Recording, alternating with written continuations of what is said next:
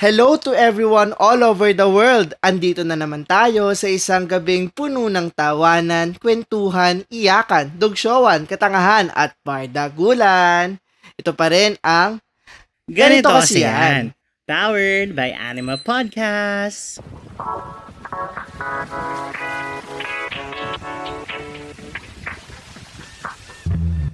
At kasama nyo pa rin ang striving scholar ng Rizal na on hiatus dahil tayo ngayon ay solid showtimer on vacation muna ng Binangonan.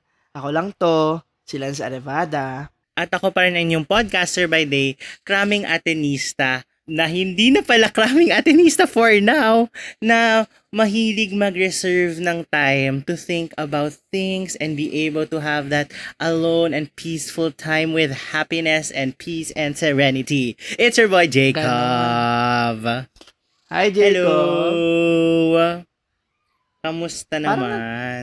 Parang tagal na natin nung tayo ulit dalawa ay nag-record. Yes, and parang Oo. it's been a while. Oh, it's been a long, long while. Oo. Tsaka medyo namimiss ko na nga yung mga on-site nating recording, be. Para mag-isang buwan na lang pasokan na ulit. Yun na nga eh, sabi ko nung, naki, nung na-feel kong one month na, sabi ko, oh my gosh. Parang, um, can't this be longer? Oo, pero ang haba pa rin niya kung tutuusin. But, ayun, malapit-lapit na siya. At sana makadekwat ulit tayo ng classroom sa Zoom. Tama. At ngayon, bilang may bago na naman tayong episode, pag-usapan muna Ah. natin, Lance, ano yung mga nire-reserve mo sa buhay? Ano bang mga reserve yan? Kasi, ako, ang nire-reserve, mas ang ganda pag-reserve yung upuan mo sa sinihan, di ba? Oo. O kaya slots. Kunwari sa enlistment, sa klase, ganyan. Ikaw ba, Jacob? Ako, maganda din na may reserve ka na. Like, tulad nga ng sabi mo sa mga sinihan, sa mga movies, house, yung may naka-reserve ka ng pwesto na kahit anong mangyari, um, sure ka na. Kasi ang hirap nung uncertain. Yung parang, nagcha- sa parang nagcha-chance passenger ka. 'Di ba? Mm-mm. Tapos parang ngayon sa eroplano, hindi pa hindi pa sure ang pagkaka-reserve sa'yo. Baka mamaya, mat, ano ka pa, makancel ka pa. Oo, di ba siksikan ngayon? Tsaka kasi pag may Oo. reservation, may certainty. Tama. sigurado ka sa mga bagay-bagay. Iba, iba, talaga Jacob. pag sigurado. Tama. Ano pa mga nire-reserve mo? Ako talaga, nire-reserve ko. Talagang parang recently, gusto kong magkaroon talaga ng time na as much as I enjoy my time with friends, I'd like to reserve a time na parang ako lang, na parang do, to do things alone, and to be to do things that I love to do. So yeah, alone time. Mm-mm. Ako naman, Jacob, alam mo yung parang, pag kunwari may kumakausap sa akin, tapos kunwari, recently may mga nag-open up din. Alam mo yung reserved ka lang, na like makikinig ka, kasi ala, baka ikaw isa isang tao, yung ganong klase ng reservation na, parang you're more of understanding the person, listening to the person, kasi we don't know everyone's full stories naman. And di ba parang it's mas much better to be understanding sa mga ganun na kaibigan natin na lumalapit sa atin o sa mga nalalaman man, dumadating man sa atin, kaysa yung parang mag-assume ka or something. Ay, Diba? may, may hugot si, ano, si May Koya. But with Diyos that ko. nga, oo nga, I agree. And let's continue to be kind, everyone. Tama. Kaya, may letter sender rin tayo ngayon, Jacob, na may mga reservation din. Ay, ano yan? Mm, parang ito yung klase ng reservation na siguro mas magandang naka-earphones kayo, podmates. Oo, so since this is an NSFW episode, please, if you wish, if ayon yung malaman ng mga tao pinapakinggan ninyo, please wear your earphones at all times. Thank Apo. you. At kung gusto nyo rin magpadala ng inyong tugon po, Jacob, saan nila makikita? It's on our Instagram bio. It's also in the caption or description box of this episode. Or you may find it here. Sasabihin ko na po. tinyurl.com slash gkypodtugon po. Pwede nyo doon i-send ang inyong mga liham, problema, concerns, or messages. Tama. At dahil dyan, ready ka na ba, Jacob? Dahil magtutugon po na naman tayo. Oo, ano yan? Go. Reserve na to para sa atin. Hi Jacob and Lance. Hello! I've been with my boyfriend for almost two years. Oh, Tatag. love Stay it! strong po. And naaminin ko na, I'm still virgin. Oh! We Gusto ko yung kiss. atas nun ah. Oo, taas ah. We do kiss, pero it never went any further. Hanggang Ah! unang base lang si, yeah. I believe in sex after marriage kasi. Mm, Hmm. okay, that's, Interesting. that's something. Yes, Mm. love it, love it. Pero, he's not a virgin anymore. Oh! He told me that before we got together, and I respected that. I Tama, mean, tama. Tama na naman. He first said he respects my preference and he can wait for me. Ganun dapat. May pagka-gentleman. Tama, oo. Gentle, but we're respectful sa partner. Reserve Hindi. yung understanding. It's also being a gentleman kasi you respect people's boundaries, people's preferences, and people's readiness at a certain given Tama. time. Mm-mm. But throughout the relationship, kahit in the early days, may pasimple siyang mga hirit. And when I say no, may mga pasad boy siyang, sample, sige, ako na lang bahala dito. Yuck. Okay. Kala ko ba kaya makapag-intay? Recently, nag-open up siya sa akin ng nararamdaman niya and sabi niya, hindi niya alam kung hanggang kailan niya mahihintay ako. Sinabi niya na baka he would consider doing it with someone else? What? Ah, wait. Hmm. Hmm. Valid bang iwan niya ako dahil ayoko pang makipag-sex sa kanya? At ano bang dapat kong gawin? Nagmamahal, Ziv. Oh. Jacob, tugon po. It's your body, your decision, not his or anyone else. So that don't let anyone pressure you or allow themselves to affect your decisions on it. Ganon. Lance, tugon po. Okay, may dalawa akong tugon po. Isang religion-wise, kasi usually ito ay nakakabit sa religion. At ang tugon po ko po dyan ay saludo at respeto sa isang choice na hindi na nagiging norm ngayon. Kasi yun, more on conservative, di ba? But non-religion-wise, it's a path you chose and you deserve to be understood for it. Oo. Mm-mm. Kaya naman sa mga podmates natin dyan, kung anong stance nyo sa very medyo controversial, medyo contentious na issue na to, abangan nyo ang tugon mo namin na ilalabas namin sa mga aming social media account. Pwede nyo kaming i-follow sa Twitter, it's at GKYPod. Sa Instagram, it's at ganito kasi yan pod. And sa, twi- sa Facebook, i-like nyo rin aming page, it's at the ganito kasi yan pod. At wag nyo rin kakalimutan na i-share at i-follow ang aming TikTok, it's at ganito kasi yan. Ganon. Ganon. Ang controversial ha. Oo, medyo kakaiba na namang topic to. Oo. Parang it deals with a lot of aspects.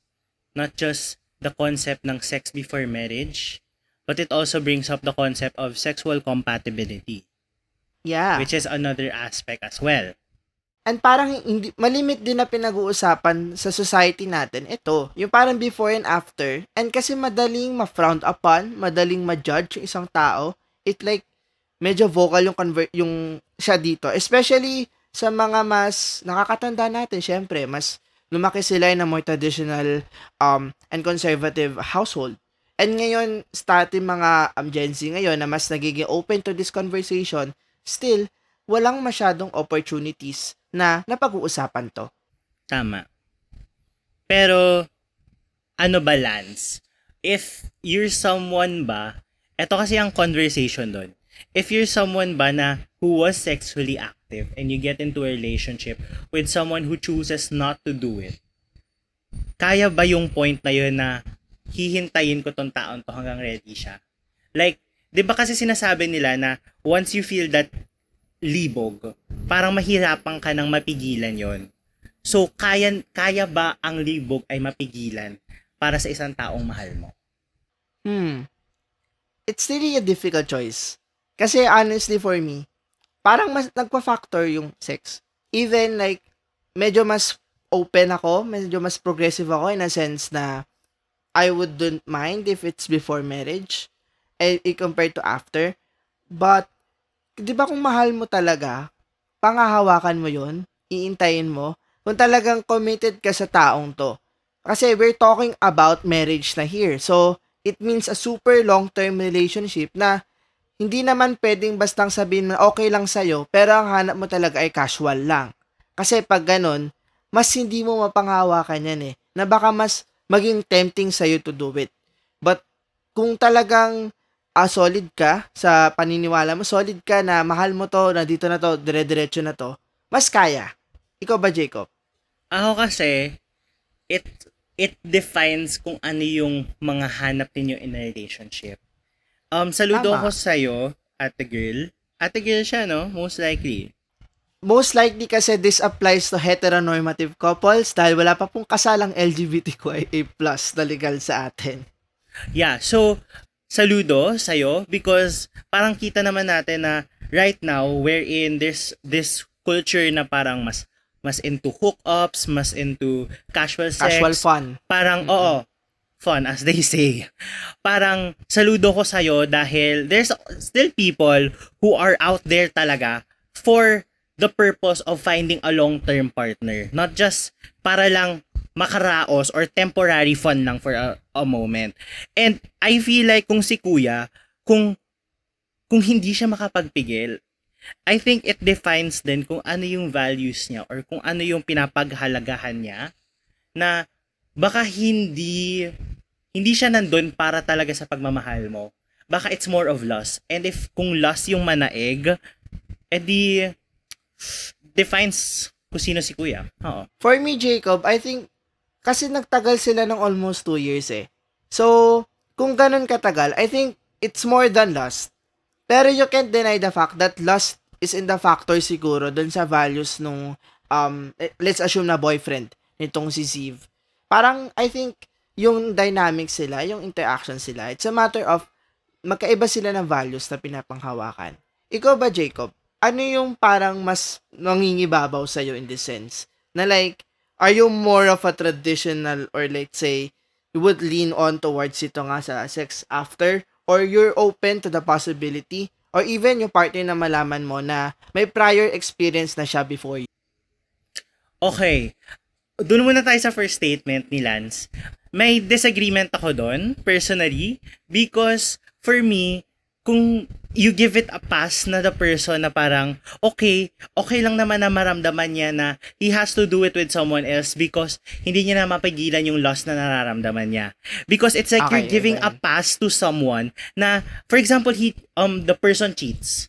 And then, sabihin ng tao na, ay, I just had to do it because nafe-feel ko na siya. Because I feel that, um, that chemical emotion in my body, that libog, whatever. Parang if if you're giving it a pass, parang you're just saying na okay lang naman yung gawin niya kung maghanap siya ng iba. Na parang the fact na sinabi niya kay ate na um I'm considering doing it with someone else because you cannot do it with me.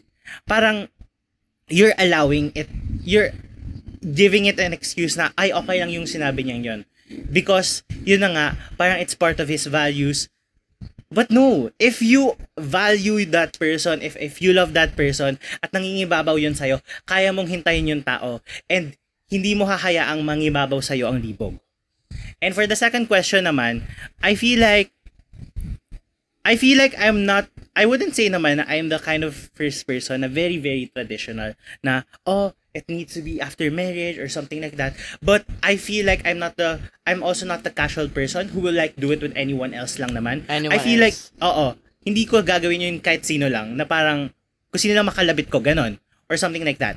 I I'm not that kind of person and um okay sige if there's other people who's like that go.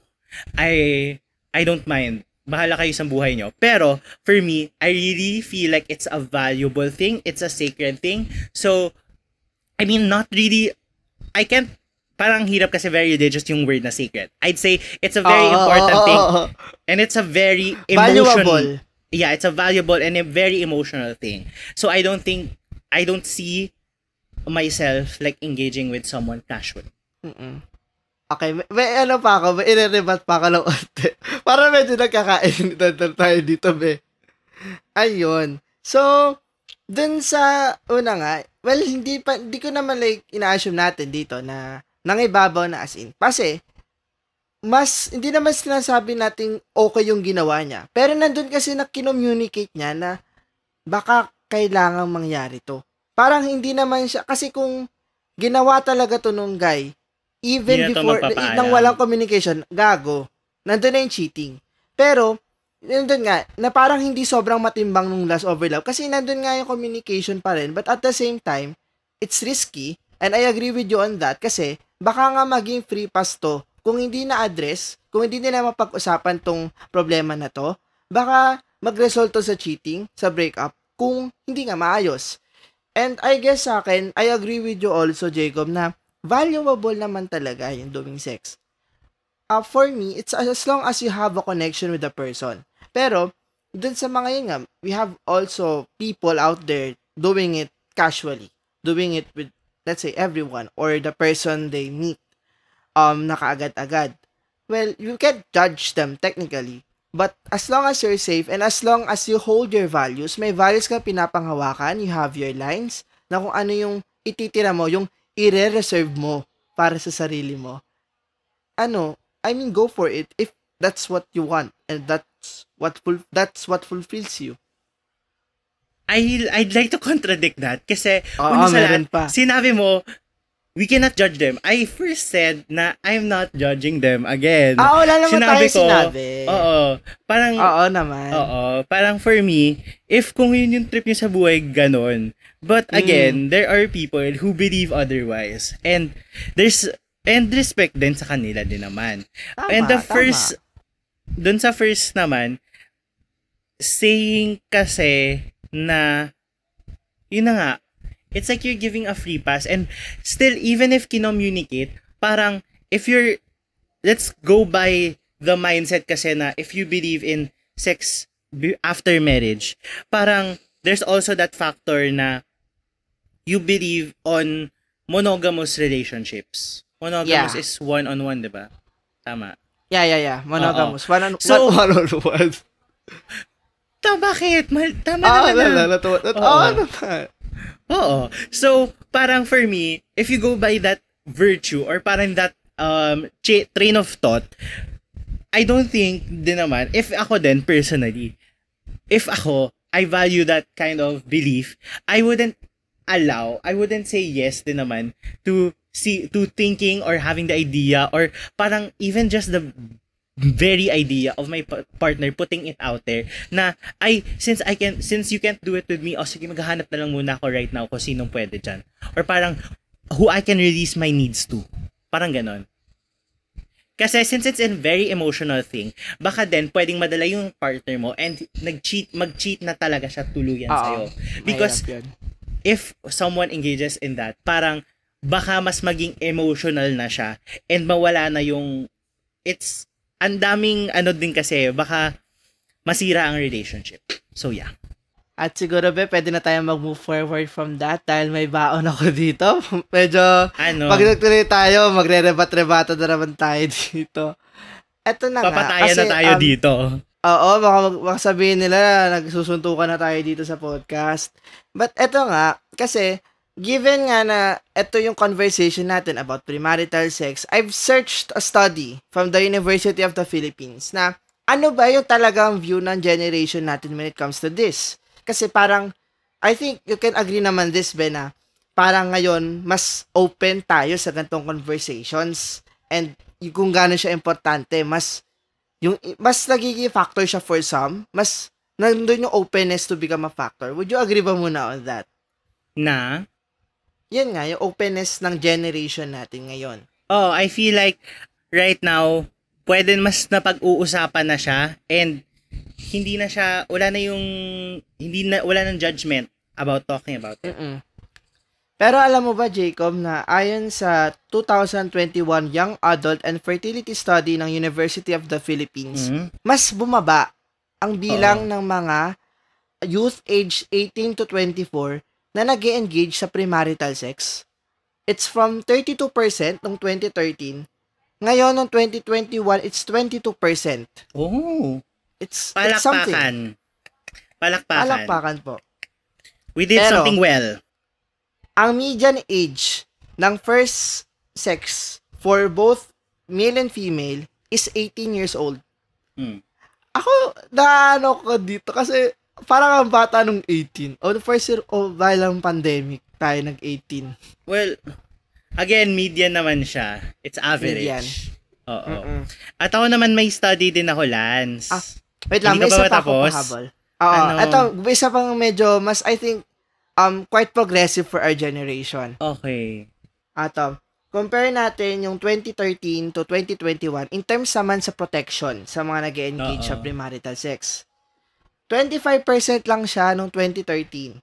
Pero nung 2021, it's 68% yung gumagamit Tama. ng protection among males. Oo. 'Di ba? I think it's Tama. It's, it's a progress na nagiging educated tayo with it. And eto pa, sa female youth naman, from 14%, umangat siya to 57%.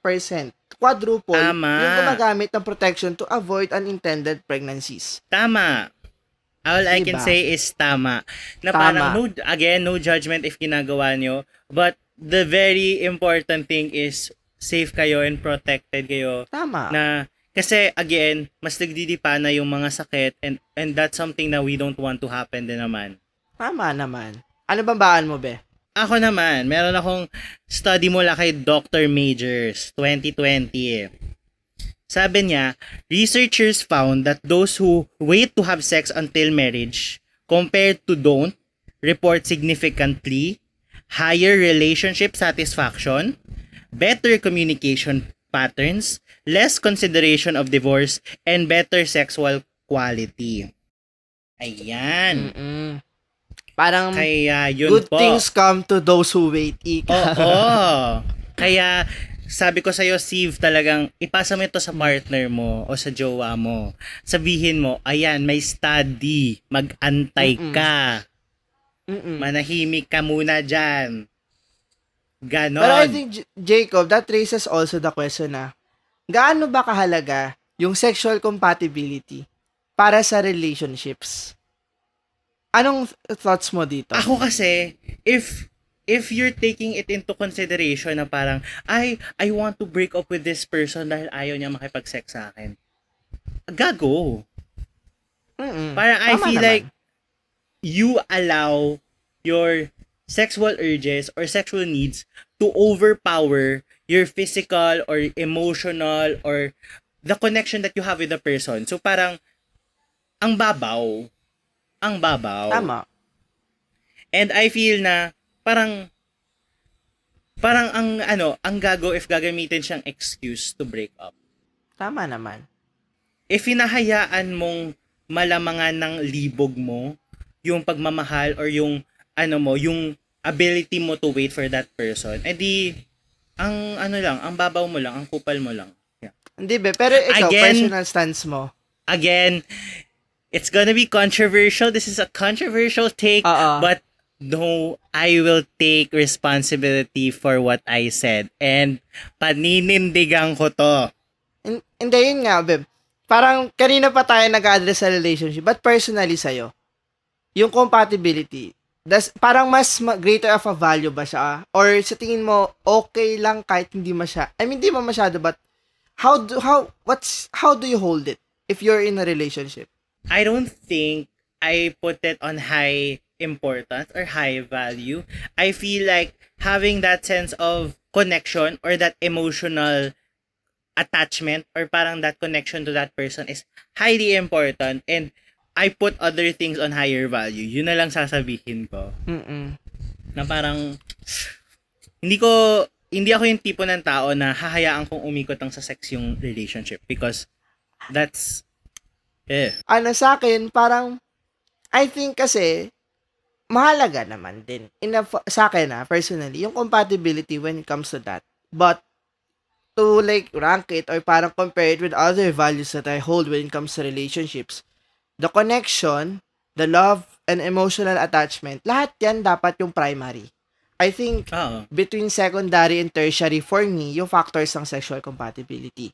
Kasi, still, parang kung paglalahatin mo naman yan, nandun pa rin yung connection.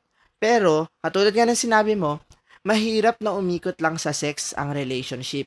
Kasi, Mm. baka iba, baka ang lumabas nun, pag dun lang nyo na-feel na parang connected kayo sa isa't isa, physically and emotionally.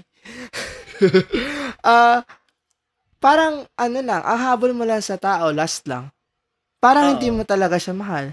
Baka talagang hinahanap-hanap mo yung tao, attraction mo, sexual lang. Na it's bad. Ang gagawin nun, especially na if you're in a relationship, compare na parang, let's say, it enhances. Na parang, you could, you could be physically, wholesomely intimate and you can do it also. That's good for you. That's good for you. Kasi, parang nandun yung connection niya, nafe-feel nyo pa rin sa isa't isa. Pero siguro, when it comes to relationship, sa mga may jowa natin na uh, podmates dyan, na tingnan nyo rin, isipin nyo rin sa sarili nyo, if gaano ba yun kaimportante sa inyo. Kasi, mahirap talaga na kung naring frequent sexual activities lang, parang doon at doon lang kayo nagkakasama. Kasi, baka yun yung pinanghahawakan nyo. Mahirap na yung common ground, yung foundation nyo, yun lang. Kasi, if, sa sobrang open din ng generation natin ngayon, and sa sobrang daliri naman ng means to have someone, to hook up with someone, baka madaling mapalitan. Hindi sobrang stable niyan. And, kung ganun din naman palang hanap nyo, baka hindi jowa hanap nyo, baka fubu. Oo. Oo, kaya ano yun na lang. Oo, kaya minsan may ilusyon na nafo-fall ka sa kafubo mo. Oo. Diba nababasa natin yun sa Facebook? Kasi parang ano is, parang na-attach na ako. Kasi may mga ganun rin naman na tao. But question yourself first before committing it. Pero Jacob ba, ito interesting lang. In terms of LGBTQIA plus relationships, may mga ano Ah. ngayon be, open relationships. Are you familiar with that? Pasadahan lang Oo. natin na onte. Na parang ano kasi naman relations niya? pa- open sila to have sexual activities with, With another other- person Oo. outside of their partner. Oo. Parang there are various reasons, pero parang nabasa ko din, isa sa common nito yung LDR. Pero honestly, hindi ko nagigets. Sorry. Okay, di mo gets na open Hindi ko sila gets. to have sex. I mean, okay, siguro it's with me also being monogamous in my relation in Mm. in the relationships I want and I feel like I need. Siguro hindi ko lang gets yung idea na para akong may kahati sa jowa ko, ganon. Gets, gets. Parang ang, I think, na yung nabasa din natin ko dito na dilemma, yung paano nga kung na LDR kayo? Ni-state ko lang to na, kunwari, mahalaga sa inyo yung, yung sex. And then, hindi nyo magawa, like, physically, like, face-to-face. Parang yung iba, mas ino-opt na to offer this option para they still love each other, but na-fulfill din at the same time yung need sila. Parang ganun lang yung nababasa ko. I don't Ah, know. ano sa'yo? I Medyo feel, iffy? I feel that's parang ang weird kasi no na parang okay, ang con- ang love and connection at ang intimacy or parang that um that bond is with you pero parang yung katawan sa ibang tao. Ah, Parang hin that's something for me na hindi ko matanggap. And hindi ako for if ako, if I'll be in a relationship, eh di kung ganun, eh di wag na, na wag na natin ituloy ito. Ganon. Understood naman. I think at the end of the day, nandun is paano mo personally vina-value yon yung sexual connection, sexual activity, and yung value ng sex in general sa iyo at sa relationship mo.